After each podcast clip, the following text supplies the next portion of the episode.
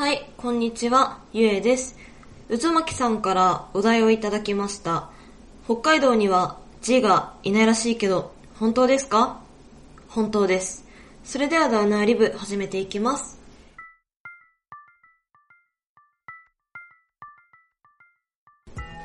ただし、一部例外を除いてなっていう感じなんですよね。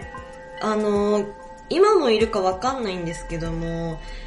あの、やっぱ、なんだかんだ言って、侵入をしてくるわけですよね。あの、北海道の雄大な大地に。それで、大体その、すすきのっていうか大通りにあるドンキホーテだとか、あと前には札幌駅の大丸にも出没したと聞きましたね。なんかそういう、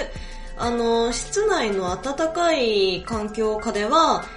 今も生きてるかわかんないですけど、まあ見られたそうです。まあただ、その、一応北海道のね、寒さにはまだ、えー追いつけてないみたいなので、まあ悠々自適な生活ができておりますけども、先日ゲジゲジが出現しまして、ちょっとそのトラウマからまだ抜け出せてないので、えー虫のことはね、ちょっと、あれですね。もうね、語彙力失うくらいの衝撃でした、本当に。まあ普段から語彙力ないですけども。はい。えー、そんな感じで、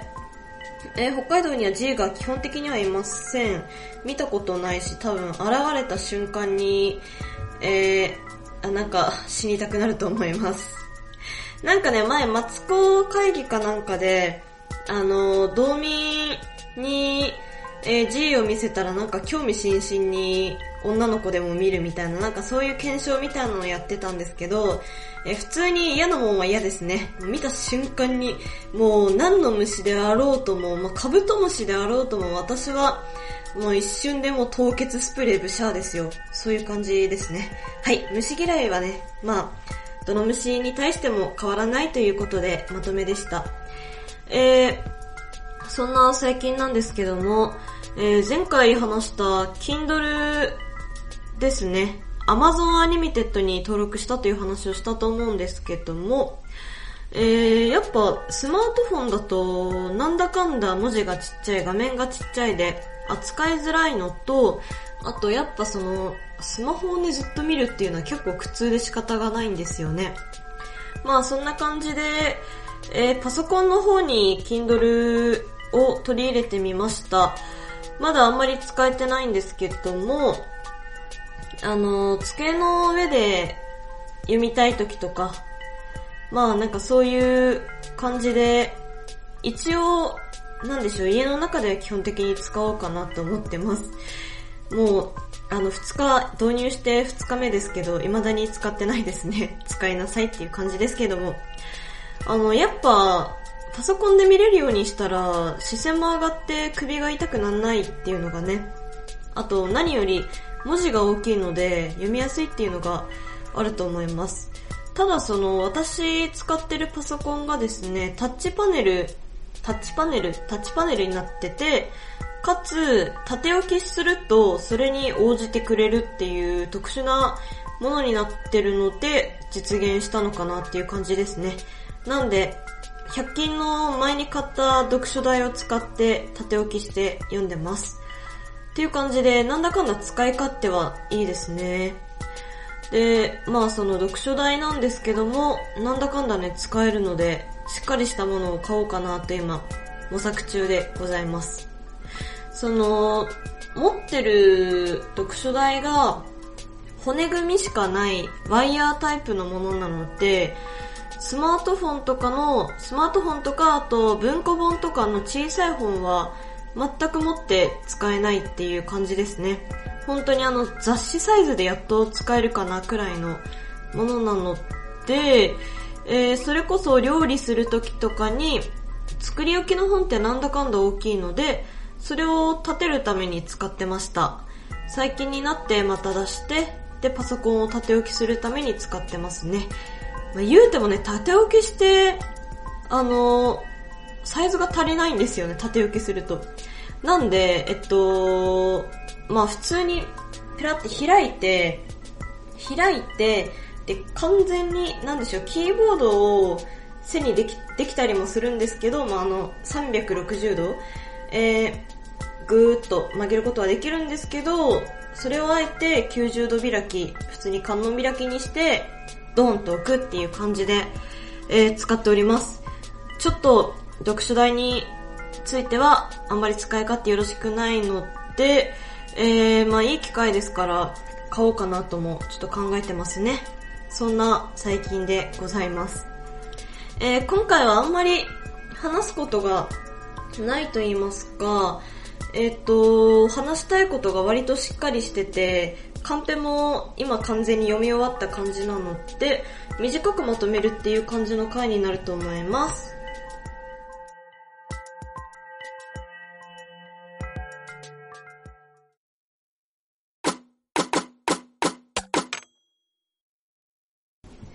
はい。今週の作り置きはですね、先ほど紹介した Amazon Unlimited を使っていろいろと調べた作り置きから2つで普段使ってる、えー、サイトから1つを作る予定です。えー、今録音してるのがですね、買い出しに行く日よりも前なので、実際に作るのは配信が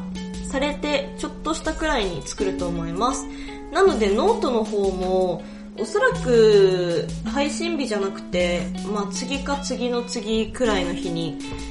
投稿すると思われます。はい。ということで、まず一つ、レンジ煮豚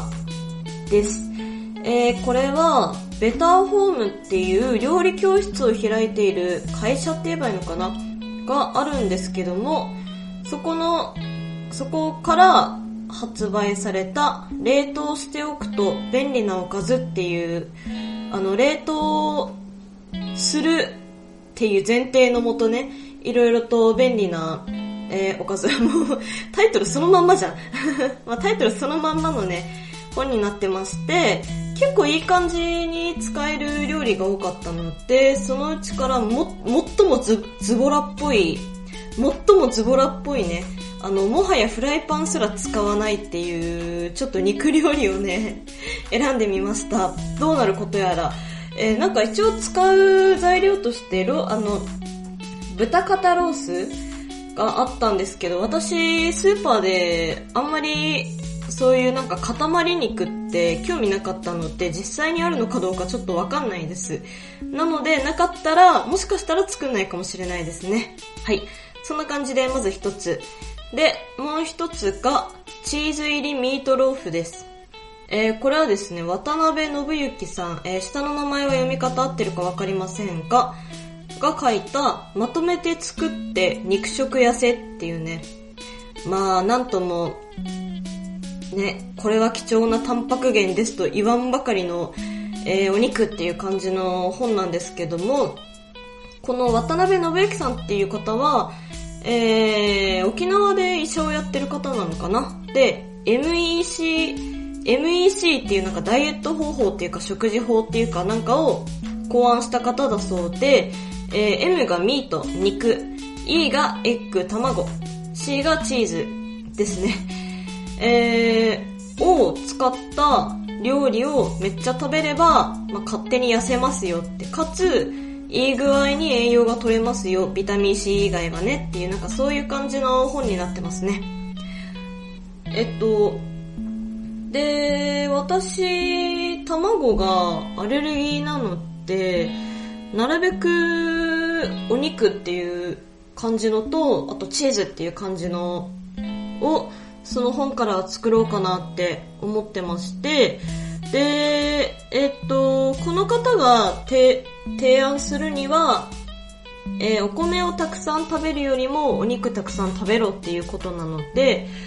なんか個人的に一番ギルティーだなって思う肉肉しい料理かつ、その栄養素の、えー、グラフみたいなのが、その一つ一つ料理に、えー、あるんですけども、それ見て一番なんかバランス取りやすそうだなっていうものを選んでみました。チーズ入りミートローフですね。さあ、一応なんか卵を2分の1って書いてあったんですけど、ちょっと代用でマヨネーズ使おうかなって考えてますね。どうなることやら楽しみです。お肉をね、あの、ね、こうやって 実験みたいな感じでたくさん食べれるっていうのね、結構幸せなことなんで、ね、楽しみにしてますね。はい。で、最後、いつも見ているつくおき、え、最近知ったんですが、のぞみさんっていう方がつくおきを運営してるそうです。の、から、チンジャオロースでございます。もうね、なんか、がっつりといえばチンジャオロースでしょっていう感じですね。なんか、今週は結構がっつりとした食べ物を食したい気分でございます。なんだろう、あんまり、あの、外出しないし、あんまり運動も言うて、なんでしょう、あの、割合的には圧倒的に本読んでる割合の方が大きいというか、あんまり動くような動作をしてないので、なんか、その分、糖質とかそういうカロリー的なものはいらないんじゃないかなっていう。まあ、それならね、肉食べようっていうね なんか安直な考えですけども、果たしてこれが吉と出るか京と出るか、まあ、どのくらいになったら影響が出るかわかりませんが、ちょっとやってみたいと思います。はい、そんな感じで、今週の作り置きなんですけども、そういえば、4月も最終週になりますね。えー、割と4月は自粛っていうものがね、テーマだったとは思われるんですけども、なんか、新しい取り組みだったり、普段あんまり手をつけられなかったことはできましたかね？次回4月30日木曜日にまとめて話したいと思うので、えー、それらをね、いろいろと募集したいと思います。えー、ツイッターやメールの方でどちらでもいいので教えてください。メールは概要欄に貼ってあります。えー、ツイッターは私のハッシュタグイエイの DL でつぶやいてもいいですし、えー、まあ、いきなりリップとして送られてくると、何のこっちゃってなるので、DM なんかでも送ってくださって大丈夫です。お待ちしております。はい、っていう感じで、今週っていうか今回は 終わろうと思います。ね、いつも今回じゃなくて今週って言っちゃうのがね、なかなかあれなんですけども、思えば、ダウナーリブも前回で30回っていうことで、まあ記念すべき、毎回何も記念してないんですけども、気づけばそんな感じで、まあ刻々と時間をね、刻んでいくというか、日記的なものが進んでいるんじゃないかなと思います。こういうのも音声コンテンツじゃないと成し遂げられなかったことだと思ってるので、えー、すごい自分にしては大きな一歩だなっていう感じですね。はい、それでは終わろうと思います。それではさよなら、よろしくね。